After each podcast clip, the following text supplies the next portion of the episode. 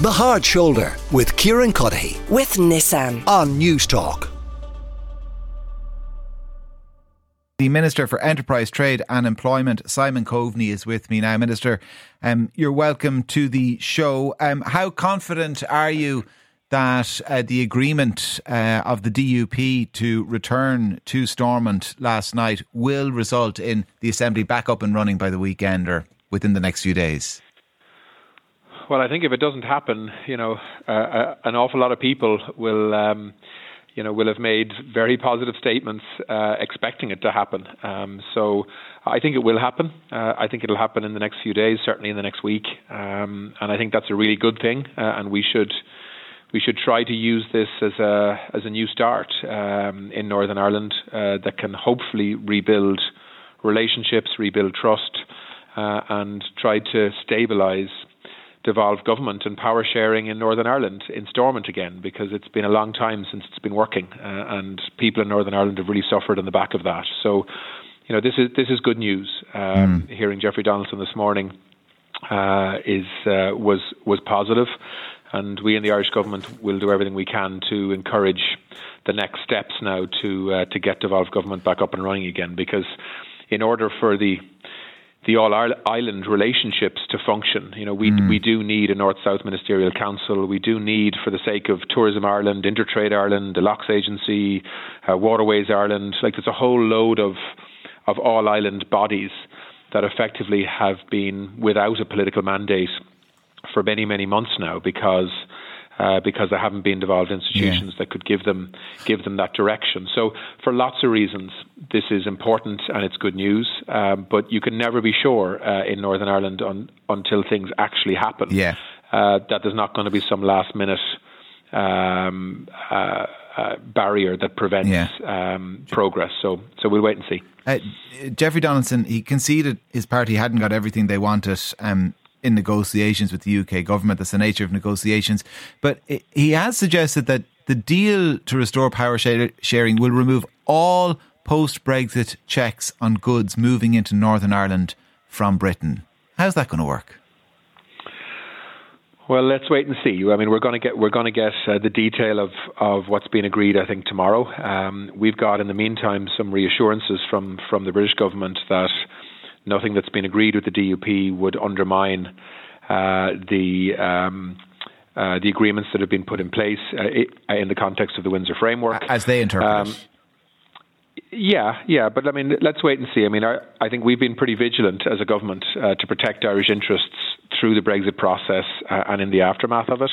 And for us, the key issues are, you know, nothing can interrupt all island trade, um, uh, and nothing that uh, is in place in terms of facilitating trade uh, can undermine the integrity of the EU single market, which of course Ireland is an integral part of.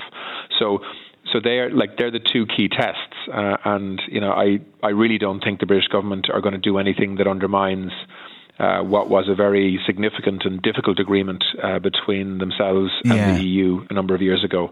Um, but look, at, the, at the same time, and, and at the, the way, same time, I, I, and, and sorry to cut across you, you, you can't help but be left with the suspicion that if it was as simple as just removing these checks, it would have happened before now. Well, well, exactly. So, um, I mean, what is in place though today is is what's called a green lane system. So, so goods that come from Great Britain into Northern Ireland under uh, what's called a trusted trader scheme. Uh, in other words, goods that we know are going to be purchased and consumed in Northern Ireland and aren't going to find their way into the EU single market south of the border.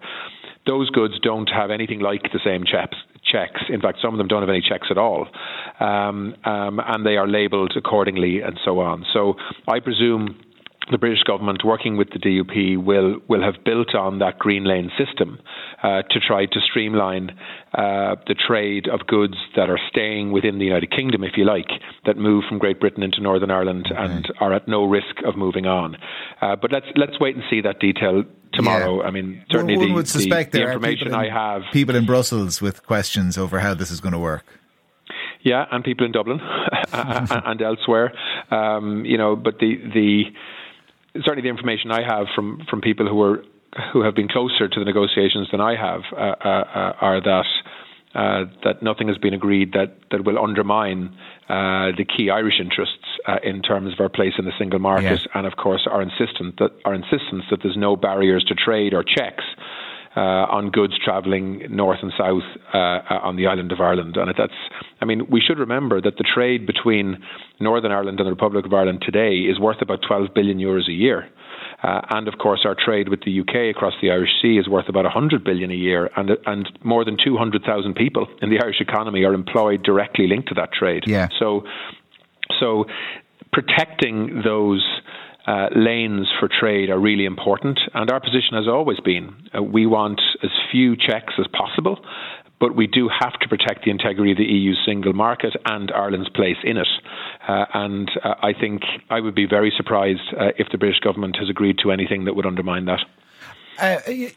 You know, let's assume for a moment that they manage to get the assembly then back up and r- running within the next um, week. It's not the first time it's uh, collapsed. It's the nature of how it is constructed that you know yeah. one side or the other can pull the rug out. It, like, is it time? And I know the temptation might be to say, listen, let's just get things going again uh, in the short term. But in the medium to long term, is it time that all of these stakeholders in the north come together and look at reforming how the assembly works? Well, we did do that um, when we got it back up and running the last time uh, under what's called the New Decade New Approach Agreement. That seems like a long time ago now. It's about four mm-hmm. years ago. Um, I, I, was the, the, foreign minister at the time. Julian Smith was the, the Secretary of State, and we, we worked for many, many weeks in Northern Ireland with the parties to try to get a basis for re-establishing devolved government. Uh, and there was a you know there was all party commitment to a new way of doing things. Um, and so, so I hope that the New Decade New Approach Agreement will be the, the sort of mainstay in terms of how we move forward now. But I, I do think we have to be open to to further reform and modernisation. You know, what was agreed uh, more than 25 years ago now to get the Good Friday Agreement in place um, uh, while it's hugely valuable, yeah, um, I think we do have to be open always to to improvements and to respond to new realities um, in Northern Ireland and politics there. So, you know, let's not forget when when the uh, the um, the Stormont executive forms again, hopefully in the next week uh, we will see for the first time a, a nationalist and a Sinn Féin first minister. Um, that that I think will be difficult for many unionists, but but it's that's democracy. Um, Sinn Féin are the largest party in Northern Ireland now. They have 27 seats to the DUP's 25. Um, so, so there are new realities now that I know will be difficult to bed down for some, um, and that's where the two governments come in because we have to be as supportive of all of the parties in Northern Ireland, regardless of where they come from or their persuasion, uh, to try to make sure that a that a peace process and devolved government, which is at the centre of it, mm. can actually function again. And I think it's going to take time. You know, I think the relationships have been very damaged through what's been a very polarizing number of years since Brexit. Um, and, uh, you know, like we've seen that uh, in a very obvious way over the last number of years. Um, and uh, and I think we're all going to have to work to try to to rebuild those relationships uh, and that trust, so that um, so that the Good Friday Agreement can function as it's supposed to.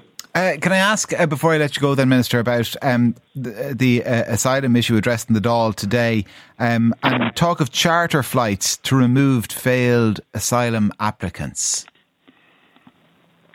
Well, I'm not, I'm not aware of any detail around charter flights, but I but I do know that. Is it something the um, government are considering?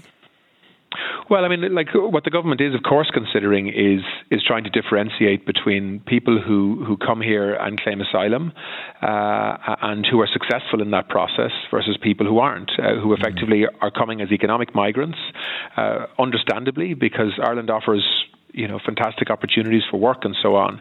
But if people want to come and work in Ireland, they need to go through the proper system of uh, applying for a visa or a work permit or both. Uh, last year there were 38,000 applications for work permits. We granted 31,000 of those. Uh, half of those people were newly um, uh, coming to Ireland. The other half were, were renewals. So we have a very active mm. system to come to Ireland to work here. But we have got to differentiate, uh, and we've got to do it in a more streamlined and more efficient way between people who are genuinely fleeing conflict so that we can fulfil our international obligations Yeah. to them and support them, and people who aren't, even though they want to come to Ireland. No, I understand Uh, that, I but there's talk today that the Department of Justice is going to be chartering flights uh, to deport people who have been issued with a deportation order, whose uh, asylum application think- has been rejected. At the same time, a government minister only last week uh, suggested that people who are issued with a deportation order leave the country of their own volition. So are we? Yeah, go- uh, and like, most- was that of wrong, them do. or are we going to have empty charter flights? Because both Well, can't be true. They're not leaving of their own volition, and we need to charter planes.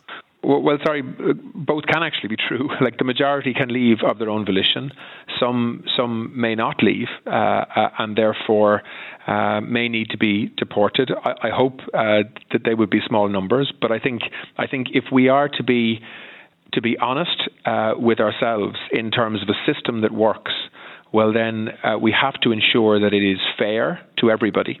Uh, and so, if you are not successful in the asylum application process, well, then you do need to leave. Uh, and if you refuse to leave, well, then you know the state uh, the the state needs to act on that. Um, so, you know, I like I'm somebody who, who believes that inward migration is a really good thing for Ireland. I don't believe our economy would be anything as strong uh, as it is today uh, uh, if it wasn't for the half a million uh, non-Irish born people who are working here. Uh, in our hospitals, half of all of our nurses Nurses weren't born in Ireland. Two out of every five of our doctors weren't born in Ireland. Uh, and I know because of all of the companies I work with in my job um, that so m- much of the talent in Ireland and so much of the innovation is provided by, by people who come from other parts of the world to work here. So that's the starting point for me. But but but given the the pressures that we are under now in terms of accommodation, uh, we have got to make sure that the accommodation we do provide for asylum seekers and people seeking international protection uh, uh, is confined to those people who need that protection. Uh, and others who are coming here um, uh, uh, and trying to use the international protection process as a way of staying in Ireland and working here. Um, you know, I think I think we've got to respond to that, and I know that Minister McEntee is doing that, and she Yeah. outlined much of what she's doing to cabinet today, and I think we'll continue to work on that, and I think people expect us to do it, so that we can make sure that we do support people who are genuinely fleeing conflict and persecution, uh, and that we have a consistent and fair and progressive system that allows people to come and work in the Irish economy, but through a work permits and visa system Yeah. uh, rather than an asylum system. Minister for Enterprise, Trade and Employment, Simon Coveney. Minister, thank you very much uh, for joining us on the show. The Hard Shoulder with Kieran Cuddihy. with Nissan. Weekdays from 4 on News Talk.